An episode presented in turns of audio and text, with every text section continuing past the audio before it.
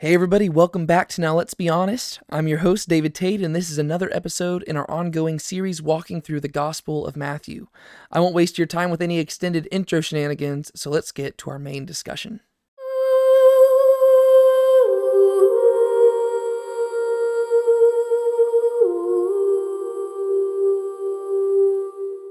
For the last few weeks, we've hit the metaphorical pause button as we're walking through the narrative of Matthew, and instead we've been taking some time to focus on Matthew's use of the Old Testament.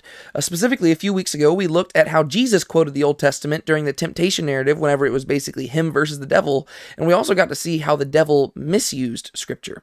And then last week, what we did is we were starting to take a look at Matthew's continued use of Old Testament prophecy. We did that a few weeks ago whenever we were looking at the prophecies in Matthew chapters 1 and 2, and then last week we specifically looked at two different prophecies that Matthew either directly quoted or alluded to in reference to John the Baptist. And we're going to do the same exact thing this week, but progressing a little bit further to the end of chapter 3 and moving on to chapter 4 as we talk about some prophecies that are concerning the early ministry of Jesus Christ. But before we did that, I wanted to make one quick note regarding the nature of prophecy, not because this note has any particular relevance to the video that we're covering today uh, or the prophecies that we're covering today, but just because as I've been working through this and studying it on my own, I thought that this was an important note just to make in general, uh, because to me, I think that this is something that obvi- uh, that oftentimes gets confused whenever people study the Gospels. Uh, and so let me just read off this slide, and I'll explain as we go.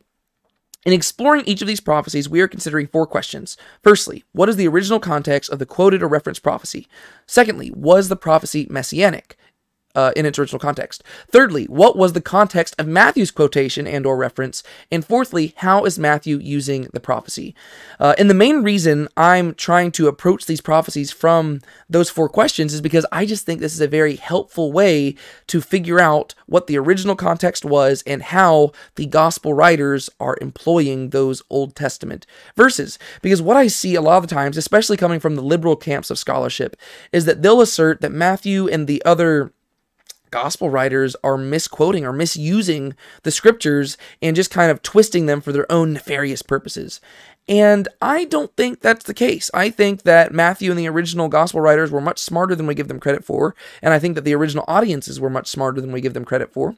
And I think that there is actually room for a lot of nuance here. And I think that if you actually examine the original context of the prophecies, you might not see something that is overtly messianic, but through that, you might actually be able to arrive at a different conclusion of what the evangelist is asserting.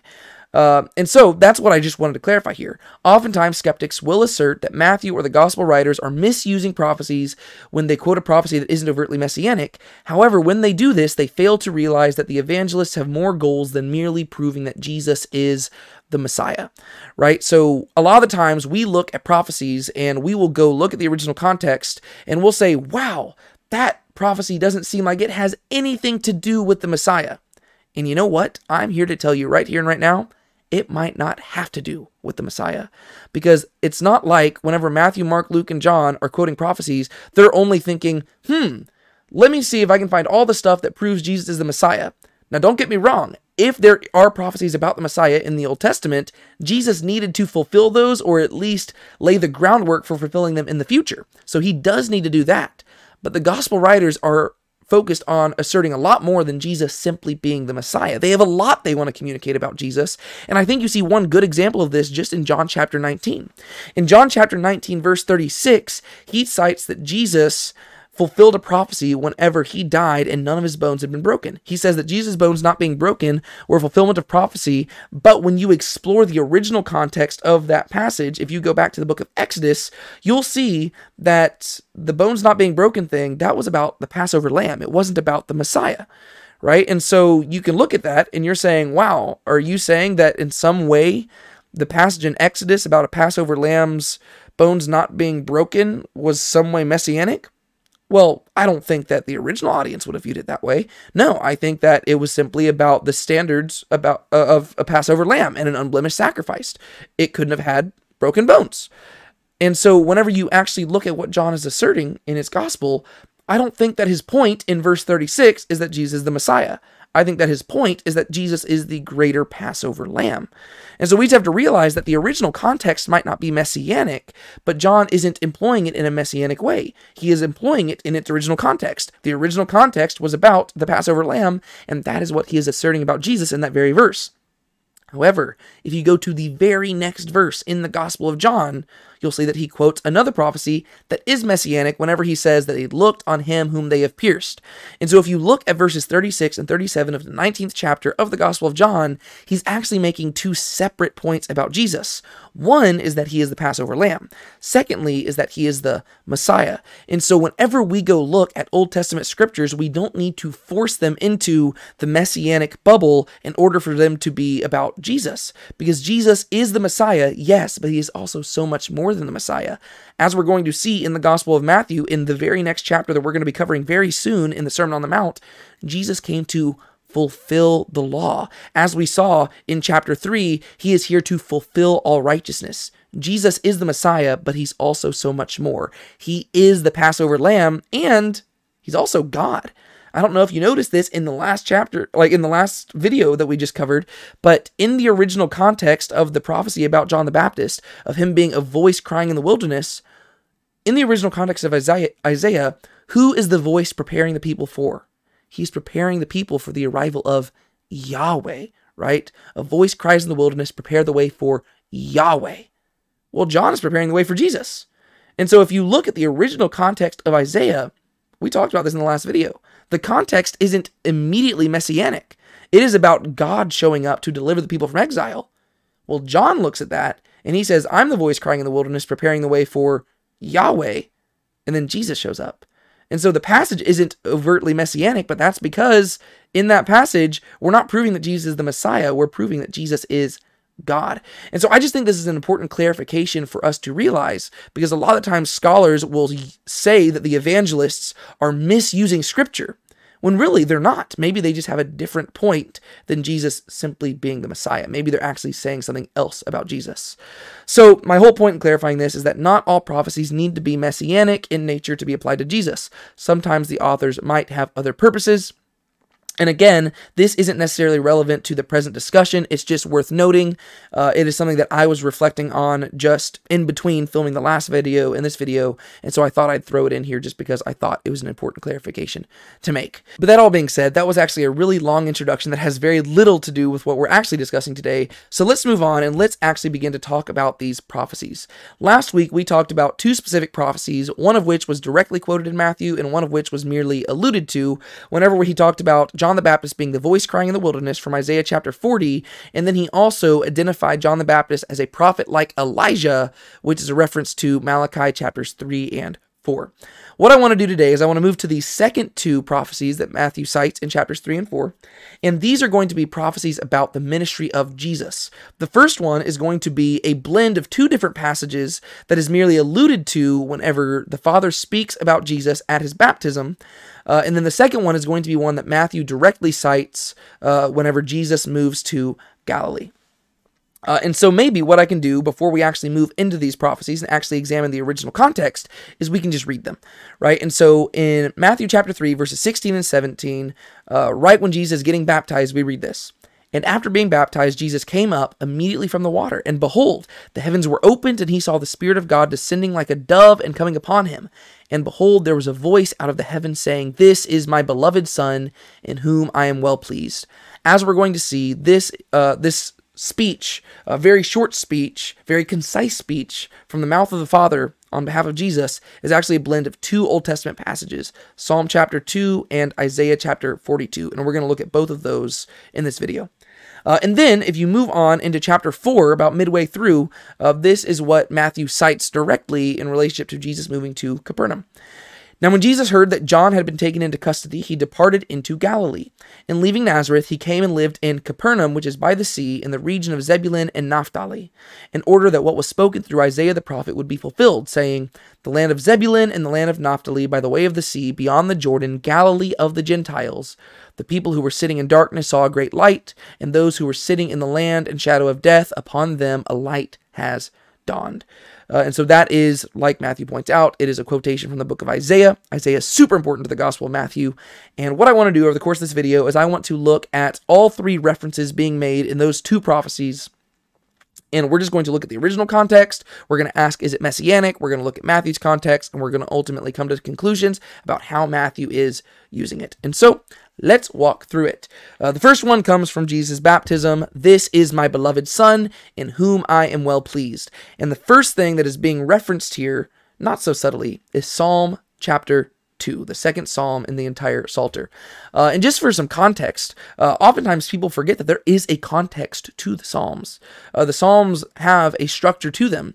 Uh, they're separated into five different books, and what we see is that Psalms 1 and 2 find themselves in the mid, in the very beginning of book 1, and really Psalms chapter 1 and 2 seem to be introductory psalms to the entire Psalter, right? There's 150 psalms in the entire Psalter, and Psalms 1 and 2 are introductory psalms that basically lay the groundwork for the general themes that you will find in the 148 psalms to follow. In Psalm chapter 2 is all about the anointed one of Yahweh, the promised king who will come. This is what we read in Psalm 2. Why do the nations rage and the peoples meditate on a vain thing? The kings of the earth take their stand, and the rulers take counsel together against Yahweh and against his anointed, saying, Let us tear their fetters apart and cast away their cords from us. He who sits in the heavens laughs. The Lord mocks them. Then he speaks to them in his anger and terrifies them in his fury, saying, But as for me, I have installed my king upon Zion, my holy mountain basically what we see in the opening verses of this psalm is that the psalmist is meditating on the fact that all the nations who oppose God and his anointed one are plotting in vain and they are plotting a very futile thing and God himself laughs at them and he almost mocks them because they think that they can overthrow God's anointed one. Uh, and it's actually just beautiful imagery, right? You have all these nations gathering together and they're trying to destroy the anointed one. And he who sits in heaven's laugh in the heavens laughs and Lord mocks them. Right? God thinks this is hilarious. He's like, You think that you can overthrow my anointed one? You stand no chance. I have established my king on high. I will surely tell the decree of Yahweh. This is what the psalmist is saying. I will tell the decree of Yahweh. He said to me, you are my son. Today I have begotten you. Right? This is my son. You are my son. Today I have begotten you. Ask of me, and I will surely give the nations as your inheritance, and the ends of the earth as your possession. You shall break them with a rod of iron. You shall shatter them like a potter's vessel. So here we see who the psalmist is. The psalmist is the anointed one, right? He is speaking on behalf of the anointed one of God. The anointed one in Hebrew is Mashiach, the Messiah. And the psalmist, speaking as the Messiah, says, This is what God has decreed to me. He has said unto me, You are my son. Right? This is my son. This is what Matthew is quoting. Apparently, God and the Messiah have a father son relationship. The Messiah is the Son of God. And he says that he will give the nations as his inheritance, the ends of the earth as the possession. So he is going to give all authority, all dominion unto the Messiah. This is imagery that the prophet Daniel will pick up whenever he talks about the Son of Man riding on the clouds. But interestingly, the Son of Man in Daniel is going to be presented as a divine figure. And so you have to reconcile this idea of God giving unto God all authority in heaven and on earth whenever that's also something that's described as given unto the Messiah. You see that if you look at all these Old Testament prophecies about the Messiah and tie them together, you get the idea that maybe the Messiah is going to be more than just a man. And so the psalm concludes So now, O kings, show insight, take warning, O judges of the earth, serve Yahweh with fear and rejoice with trembling. Kiss the Son, lest he become angry and you perish in the way, for his wrath may soon be kindled. How blessed are all who take refuge in him. So this lays the groundwork for all the psalms to come, right? The anointed one will not meet destruction. God will take care of his anointed one. God will take care of his beloved. God will take care of his son. And so if you are any people belonging to the surrounding nations, you better fear God and you better suck up to his anointed one. And so that's the original context of this. So to summarize it, Psalm 2 serves as one of the introductory psalms to the entire Psalter, establishing one of the central themes of the book as a whole.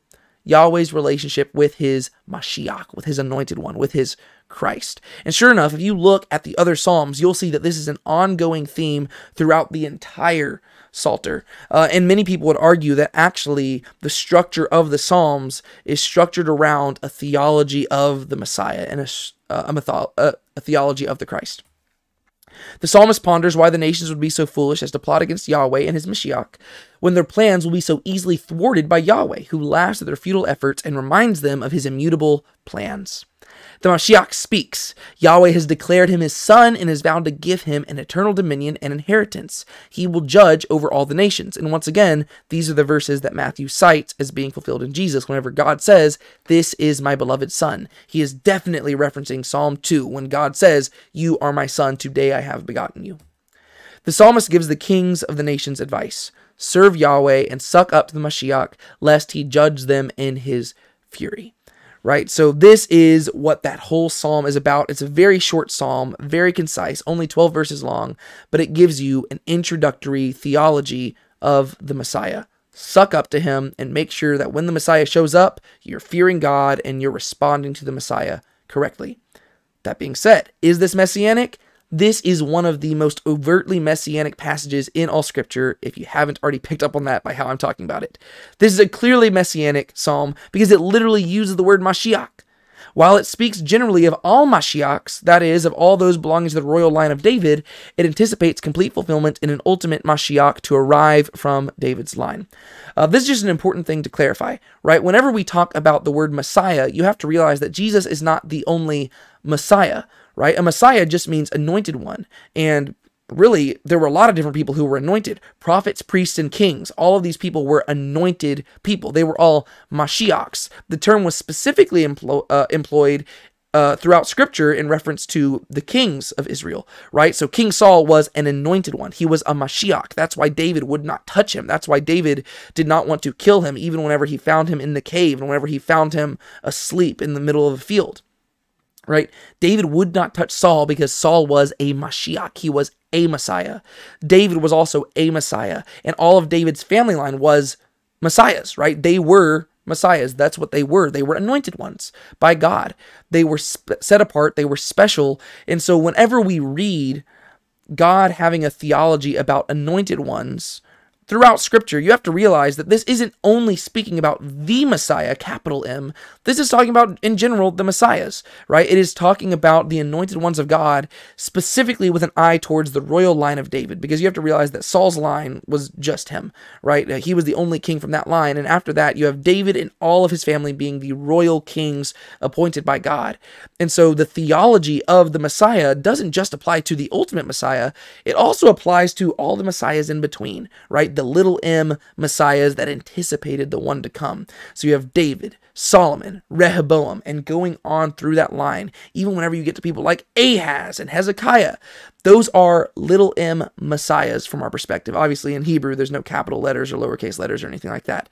But the idea is that these people were all anointed ones, and therefore you have this theology of how God would treat his royal line in light of the promise that he made to David, right? He said uh, in 2 Samuel chapter 7 that he would be like a father to David's children, right? And so you have this father son relationship going forward. However, this psalm is very clearly anticipating the fact that there will be one ultimate capital M Messiah to show up, unto whom God will give all eternal dominion.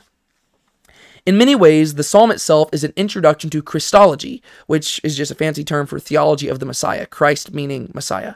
It elaborates on one, his father-son relationship with Yahweh, which you also see in 2 Samuel chapter 7. Uh, it also elaborates on the scope of his future kingdom over all the peoples of the earth. That's how we know that this psalm is not just about the sons of David in general, but specifically the ultimate one who will be given a dominion over everything. Thirdly, it elaborates on the certainty of his reign. Fourthly, it elaborates on the authority of his judgment. And fifthly, it elaborates on the role of his reign alongside Yahweh. That is, people's reception of him is indicative of their relationship to God. Uh, and so, really, this psalm is a nice introduction to how the Old Testament views the Messiah to be.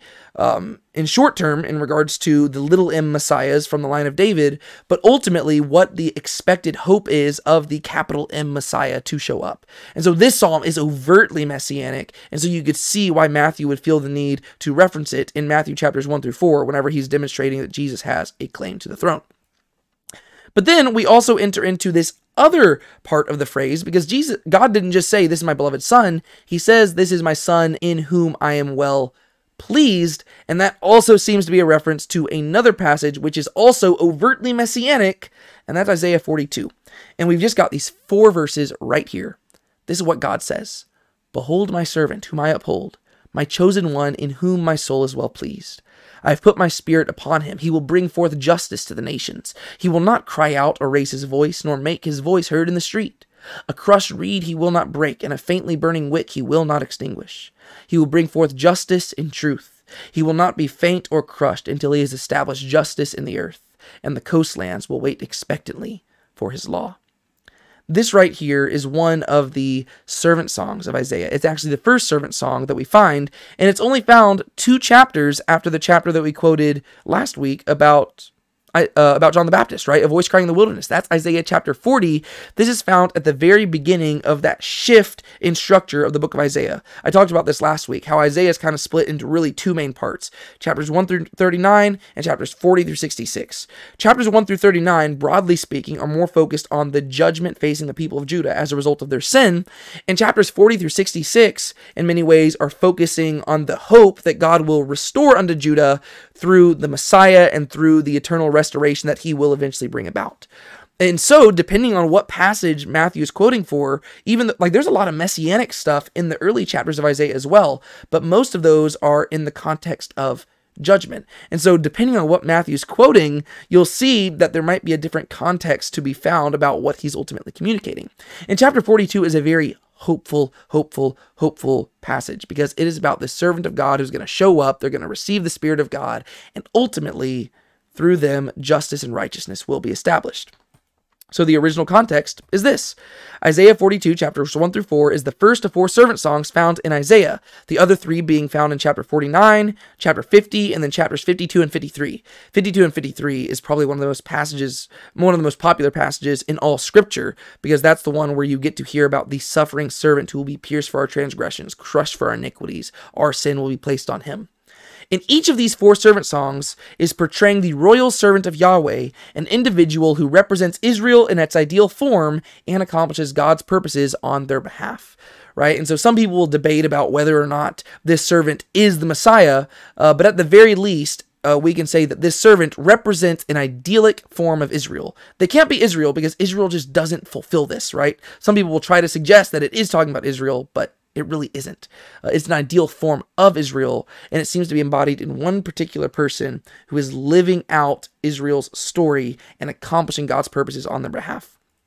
In this song, Yahweh himself introduces us to the servant as someone, one, whom he has chosen, secondly, in whom he delights, and thirdly, on whom his spirit rests. And that's all in the very first part of the first verse. The servant is presented as a royal king who serves not just Israel, but all the world, by establishing justice and truth, winning over the hearts of the peoples from afar by his resolute goodness and unwavering character. You can see how these two blend, like how Psalm 2 and Isaiah 42 can blend together to form this nice and neat Christology, right? You've got this king who will be given eternal dominion over all the nations by God, and he has a father son relationship with God in Psalm chapter 2. And then Isaiah 42, you've got this chosen, delightful, spirit given servant of God who will serve the entire nations by establishing justice and truth. You can see how these blend together to form a nice and neat Christology and views of the Messiah in the Old Testament. So, Isaiah 42, is it messianic? While some rabbinic scholars have tried to argue that the servant songs of Isaiah speak of Israel as a people and are not messianic, the more natural reading of the text is that they speak of an individual servant king figure who leads both Israel and the nations. In that case, the text is most certainly messianic. Uh, and I just want to be clear that most rabbinic scholars who argue that the servant songs are not about the Messiah but about Israel, most of those arguments have come as counter arguments against Christianity. They were not the original interpretations of those scholars. Uh, I think that traditionally speaking and historically speaking, these songs have been viewed as messianic, but uh, ever since the advent of Christianity, uh, we have seen that a lot of, like, basically, rabbinic interpretations of a lot of prophecies has shifted as a result of the rise of Christianity, to where they have kind of changed how they interpret certain things. So I think that this is a very clearly messianic prophecy, and people might debate about this, but I think that if you just examine the context of Isaiah, it's most clearly messianic. The text establishes key Christological expectations. He will be a royal king who leads by serving. He is chosen by Yahweh and anointed with the Spirit, establishing justice and equity wherever he goes, governed by a character of unwavering devotion and righteousness. You can see how a lot of these things could be employed by Matthew to set up Jesus going out into the wilderness to be tested, to demonstrate that he is a man of unwavering devotion and righteousness. That all being said, now that we've looked at the original context of Psalms 2 and Isaiah 42, let's go and recap Matthew's context and see how he might be implementing these verses whenever he um, combines them together and quotes the Father. Matthew identifies John the Baptist as the voice and messenger who prepares the way for Yahweh, while John, by his own admission, prepares the way for Jesus. When Jesus shows up on the scene, he is baptized by John in order to, quote, fulfill all righteousness. Matthew takes care to record the Spirit's descent upon Jesus and the Father's words from heaven, which are a concise blend of Psalm 2 and Isaiah 42. This is my beloved Son, in whom I am well pleased. Later on in his gospel, Matthew will specifically cite Isaiah's servant song, the one we just quoted, as one of the many prophecies Jesus directly fulfilled. Right? So whenever we get to Matthew chapter 12, we're going to be revisiting this prophecy and see how Matthew is using it there. But right here, he is at least referencing it right? Because whenever the like, well, really, it's not even Matthew himself who is referencing these prophecies. It is God who is referencing them, and Matthew is simply quoting God, right? God, who himself inspired the scripture to be written, is blending these two together so that you clearly recognize what's going on here. And so, how is Matthew using these prophecies? Well, the first way is that he is identifying Jesus as the Son of God from Psalm 2. That is, he is God's Messiah, the Anointed One, the greater fulfillment of the hope anticipated in the Psalms and the prophets. God Himself has publicly identified Him as His Son, and thus His reign is certain, and anyone who rejects Him engages in futility. Right? That is the message of Psalm chapter 2. Right? If anybody tries to oppose this guy, they are going to be destroyed. And so, if God is asserting this about Jesus, then right here at Jesus' baptism, God is making a point about Jesus. If you reject him, you're going to be destroyed. And so you should respond properly to him and you should receive him. Because this is God's beloved son in whom he is well pleased, you should kiss the son lest he be angry. This lest he be angry, not hangry. I'm hangry right now because I have eaten I haven't eaten yet this morning. but you want to kiss the son lest he be angry. Right? And so if you're anybody who is watching this happen, if you see Jesus being baptized and you hear the Father saying this from heaven, you're saying, Ooh, maybe I should be on this guy's good side if this is God's Son. He will receive all authority to judge the earth, and one's response to him is indicative of one's response to God. Right? This is something that we saw that was really key in Psalm chapter 2. How one receives the Son is indicative of how they receive Yahweh right? It says, Fear Yahweh and kiss the Son. They go part and parcel, hand in hand. You can't have one without the other. This is very similar to what John's going to say in his gospel whenever he says, He who has the Son has the Father, and he who does not have the Son does not have the Father, right? In order to get to God, you need Jesus. Jesus is the way to the Father. And that's exactly what God is communicating, what the Father is communicating when he identifies Jesus as his son. He is saying, hey, this guy in front of you is the promised Messiah from Psalm chapter 2, unto whom all authority will be given. And if you want to respond properly to me, you have to respond properly to him first. That is what God is asserting whenever he identifies Jesus as his beloved son and Matthew is quick to pick up on that, and he finds it necessary to quote this because, I mean, if the Father himself is identifying Jesus as this, of course Matthew is going to quote this if he's trying to demonstrate that Jesus has a valid claim to the throne. By God's own admission, he has the only claim to the throne. But in addition to this, Matthew is identifying Jesus as the servant of God from Isaiah chapter 42. That is, the royal and chosen king, the judge and servant who delights God's heart, is anointed by his spirit, and is destined to rule over all the nations in justice and equity, unwavering in his righteous character. I don't think it should be a surprise to us that the servant in whom God is well pleased in Isaiah 42 is described as having the Spirit come to rest upon him. Behold, the Spirit of the Lord is upon me we literally see the Spirit of God descending upon Jesus as a dove. Yeah, while God is saying, This is my Son in whom I'm well pleased. So we see that Matthew sees what God is doing, And therefore, he feels the need to quote these because, to his original audience, this is probably the strongest argument for Jesus' messiahship thus far. Not only is he fulfilling prophecy, and not only does Matthew interpret him as fulfilling prophecy, but the Father in heaven interprets Jesus as fulfilling prophecy and specifically cites those two prophecies in order to identify Jesus. He doesn't say, hey, this is Jesus, he's a cool guy. He says, hey, this is a Jesus who is the fulfillment of Psalm chapter 2 and Isaiah chapter 42. He is the royal Messiah, the Son of God, the servant of God, unto whom all authority will be given. So you better suck up to him because he is the one who will establish justice and righteousness, and you don't want to be on his bad side. That is how Matthew is using these prophecies in Jesus' baptism. And it's absolutely spectacular and beautiful, but at the same time, it's super understated because Matthew doesn't say this happened in order to fulfill prophecy. He doesn't say that. Instead, he trusts that the original audience, the God fearing Jews who would have known the scriptures, they can read this and they'd say, Whoa, God Himself just said that Jesus is a fulfillment of prophecy, and He didn't even draw attention to it. That being said, Matthew does draw attention to another prophecy, and this is the seventh prophecy that Matthew is going to cite that Jesus fulfilled, and therefore, this is the final prophecy he's going to cite about Jesus in authenticating that Jesus is the Messiah, which means that this is a super, super important moment, right? Uh, because first off, seven is a significant number. He cited seven direct prophecies in Matthew chapters one through four, but also we find this section of Matthew coming to a close, right? And to me, from studying the Gospel of Matthew for a while, it seems to me that Matthew chapters 1 through 4 are specifically the section where Matthew is trying to get his audience engaged, right? Matthew chapters 1 through 4 is where he is saying, hey guys, this guy is the Messiah, and if you don't believe me, let me prove it to you. That's what Matthew chapters 1 through 4 serve the purpose of. Once you get to Matthew chapters 5 and moving onwards, his audience is bought in and they are simply on, they're along for the journey right? And then you get to flesh out what exactly the Messiah will be going forward. But chapters 1 through 4 is where he is really trying to win his audience's attention and favor and belief. And so as we reach this final prophecy, Matthew is really trying to make it clear who this Jesus guy is. So let's look at the context of this passage.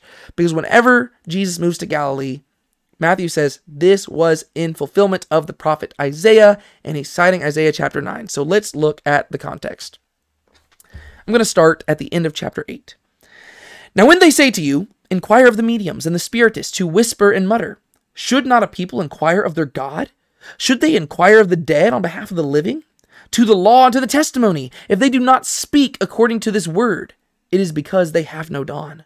And they will pass through the land hard pressed and hungry, and it will be that when they are hungry, they will be angry and curse their God, uh, their king and their God, as they face upward. Then they will, uh, yeah, then they will look to the earth and behold distress and darkness, the gloom of anguish, and they will be banished into thick darkness. Uh, so, without the context, that might sound kind of confusing, but what's happening right here is Isaiah is rebuking the people of Judah for not trusting in God.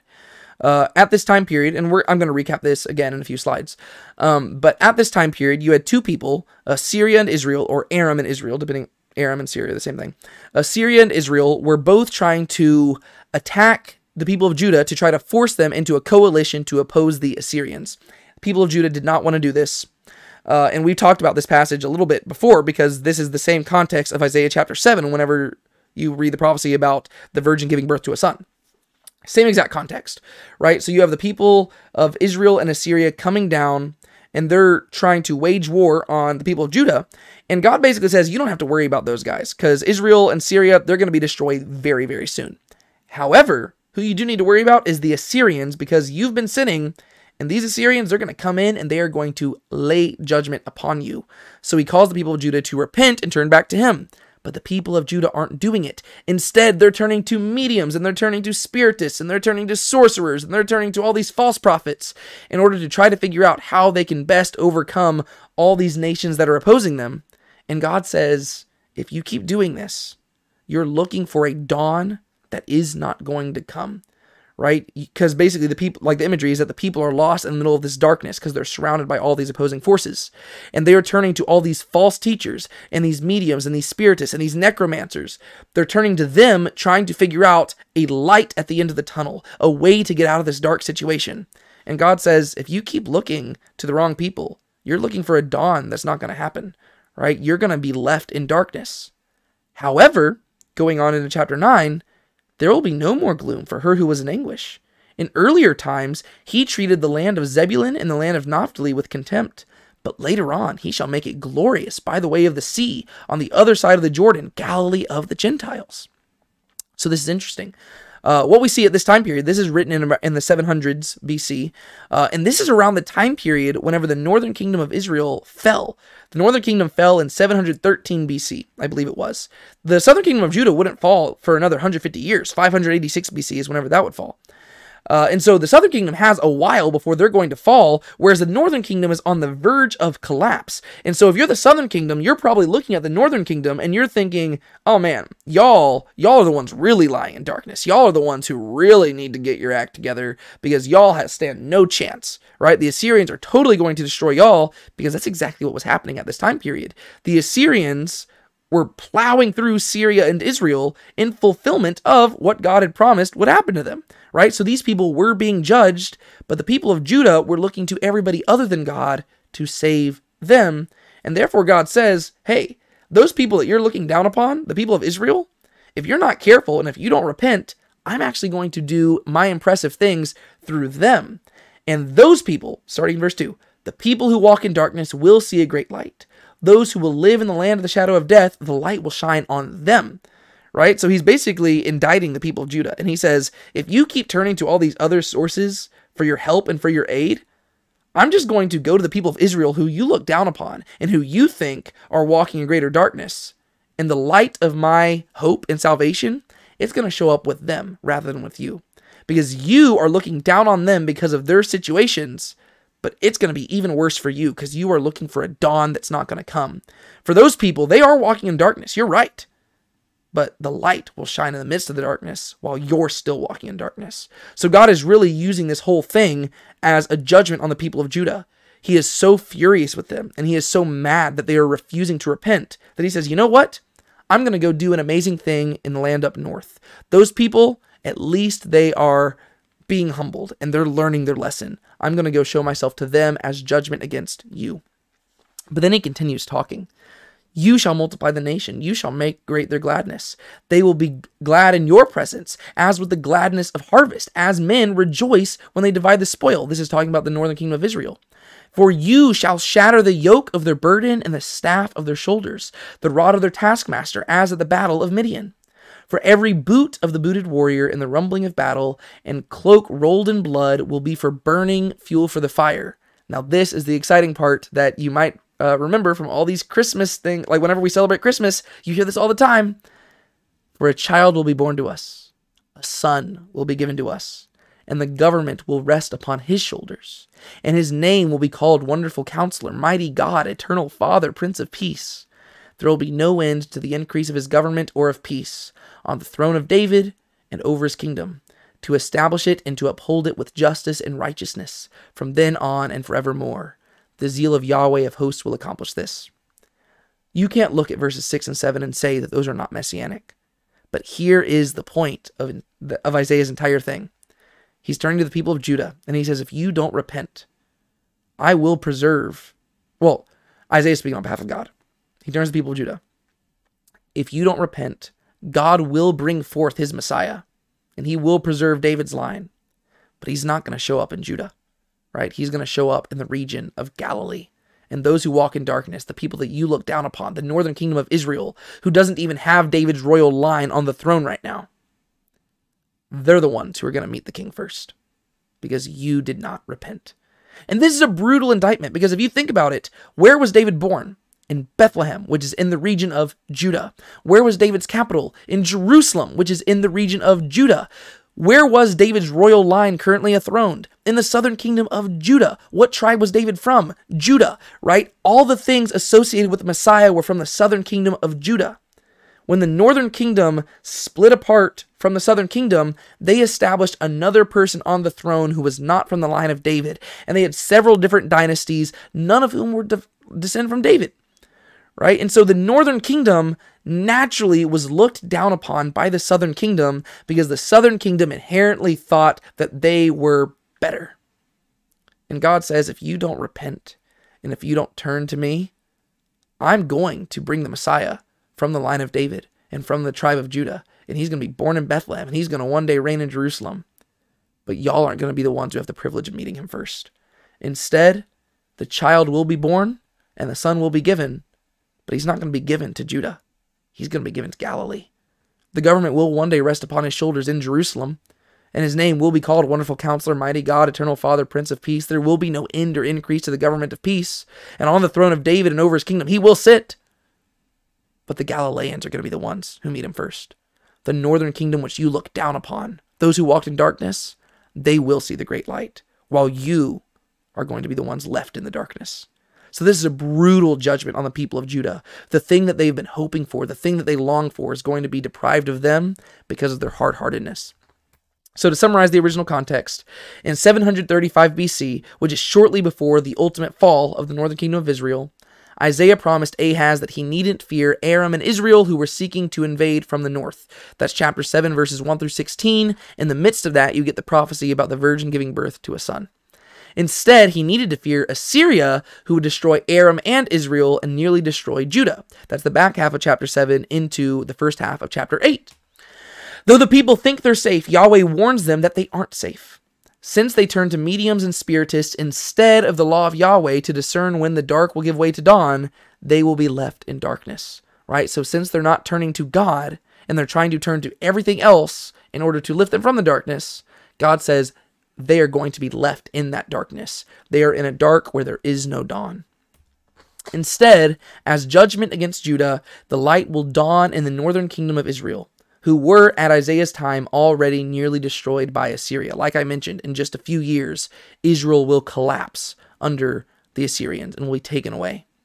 Those who walked in darkness will see a great light, while Judah will be sentenced to darkness. So you have this entire flip flop. The people of Judah thought they were in darkness, but they thought that Israel was in deeper darkness. The people of Judah thought that they had a way out, and that's why they were turning to the mediums and the spiritists. They thought that, pe- that the people of Israel were totally screwed. God says no. The people who walked in darkness will see a great light. The throne of David will be reestablished, yet it will first appear in Israel, not in Judah. The light of David will spark in the region of Galilee. That is the message that Isaiah is communicating to the people of Judah, and it is not a happy one, which is exactly what I pointed out. Remember how I said that Isaiah chapters 1 through 39 are more of a downer and they're more about judgment? Yeah, the Messiah is still there, but it's judgment against the people of Judah because the people of Judah are not repenting, right? That's why in chapters 40 through 66, God has to comfort them because chapter 39 ends with him saying, Hey guys, since you didn't repent, I'm going to send you into captivity in Babylon, which is exactly what happens 150 years later. They're taken into captivity, and therefore chapters 40 through 66 is Isaiah promising comfort and hope for those who go into exile. So, is this passage messianic? This text is overtly messianic. Ironically, though, Matthew doesn't quote from the most messianic portion of the text, which demonstrates his reliance on context in communicating his point. Uh, I actually really like this because Matthew could quote the overtly messianic part, which is just a few verses later, um, but he doesn't do that. And I think that this is proof of what I've been suggesting all along which is that Matthew is relying on the context of these passages to make his point. He's not making these pas- he's not quoting these things in isolation. You actually have to examine the broader context of these passages in order to understand what Matthew is asserting, right? Because he could quote, "A child has been born to us, a son has been given to us," but he doesn't do that. He quotes the verses a few verses earlier, uh, the ones which are more relevant to his story. And therefore, you have to go read the original context and understand the original context in order to understand what he is saying. The text is also surrounded by messianic passages, some of which are clearly messianic, such as the shoot from Jesse, which comes in chapter 11, and others of which are more obscure, such as the virgin birth, which is in Isaiah chapter 7, and which we already talked about um, earlier on in this series. That being said, let's review Matthew's context, let's talk about how he uses this prophecy, and let's wrap this video up. So, after being baptized by John, Jesus is tested in the wilderness, passing the test with flying colors, and therefore demonstrating that he is the Son of God and the servant of Yahweh that was talked about in Psalm 2 and Isaiah 42 because he had unblemished righteous character. Upon hearing of John's arrest in Judea, Jesus departs to live in Galilee. Matthew cites this as fulfillment of Isaiah's prophecy. In Galilee, Jesus preaches the same message John preached, gathering disciples and growing in popularity until the people come from all over seeking to follow him. Uh, so, how does Matthew use this prophecy? Also, it's probably worth noting that the last people to come follow him in that passage at the end of chapter 4 are the people from Jerusalem and Judea. Um, so, those are the last people to come follow him. Surprise, surprise. How does Matthew use this prophecy? Well, firstly, Matthew identifies Jesus as the Messiah, the heir of David's throne, and thus the light which keeps the lamp of Israel from being extinguished. Uh, that is very beautiful imagery that you find in the in Second Samuel. Whenever the people are talking about King David, uh, he is the lamp of Israel, and they don't want him to be extinguished. Jesus' presence testifies to the faithfulness of Yahweh, and he is the wonderful counselor, mighty God, eternal Father, and Prince of Peace, who will reign over David's kingdom forever. Right? So, this is where Matthew is using this final prophecy as identifying Jesus as the Messiah.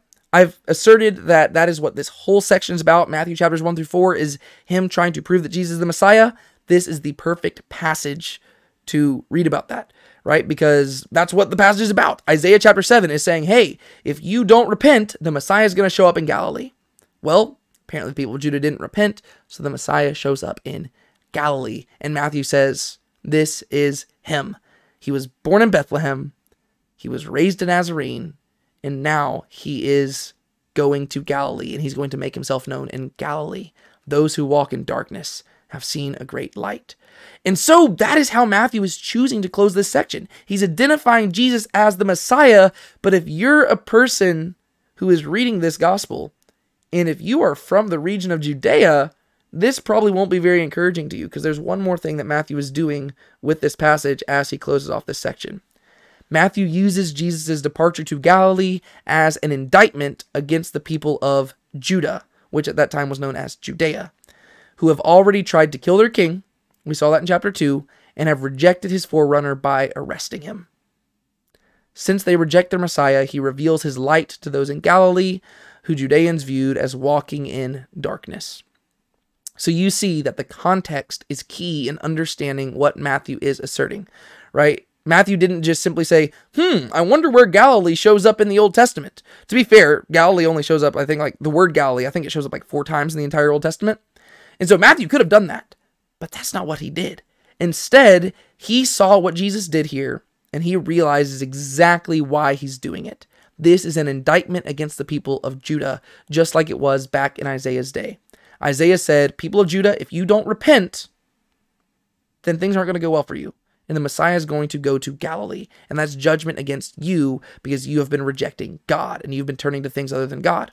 Well, we just saw in Psalm chapter 2 and Isaiah 42 that the way you respond to the Messiah is indicative of how you're responding to God, right? He who receives the Son receives the Father. He who does not receive the Son does not receive the Father. Jesus is the way to the Father, right? You see that in the Gospel of John explicitly, but Matthew is already laying the groundwork for that theology through the prophecies that he's citing here. Well, the people are not responding to the Messiah well, right? Jesus is born, and the king of Israel at that time period, Herod the Great, he tries to have the Messiah killed. The forerunner of the Messiah shows up and he is taken into custody and arrested. The people of Judah are not responding properly to God. They are not responding properly to these things that have been prophesied. And therefore, Jesus departs and he goes to Galilee. And that is judgment against the people of Judah. And what we're going to see is that most of Jesus' ministry takes place in Galilee. That is what Matthew is asserting in these passages, and that's why I think it's important for us to study the original context of these passages in order to better understand Matthew's gospel.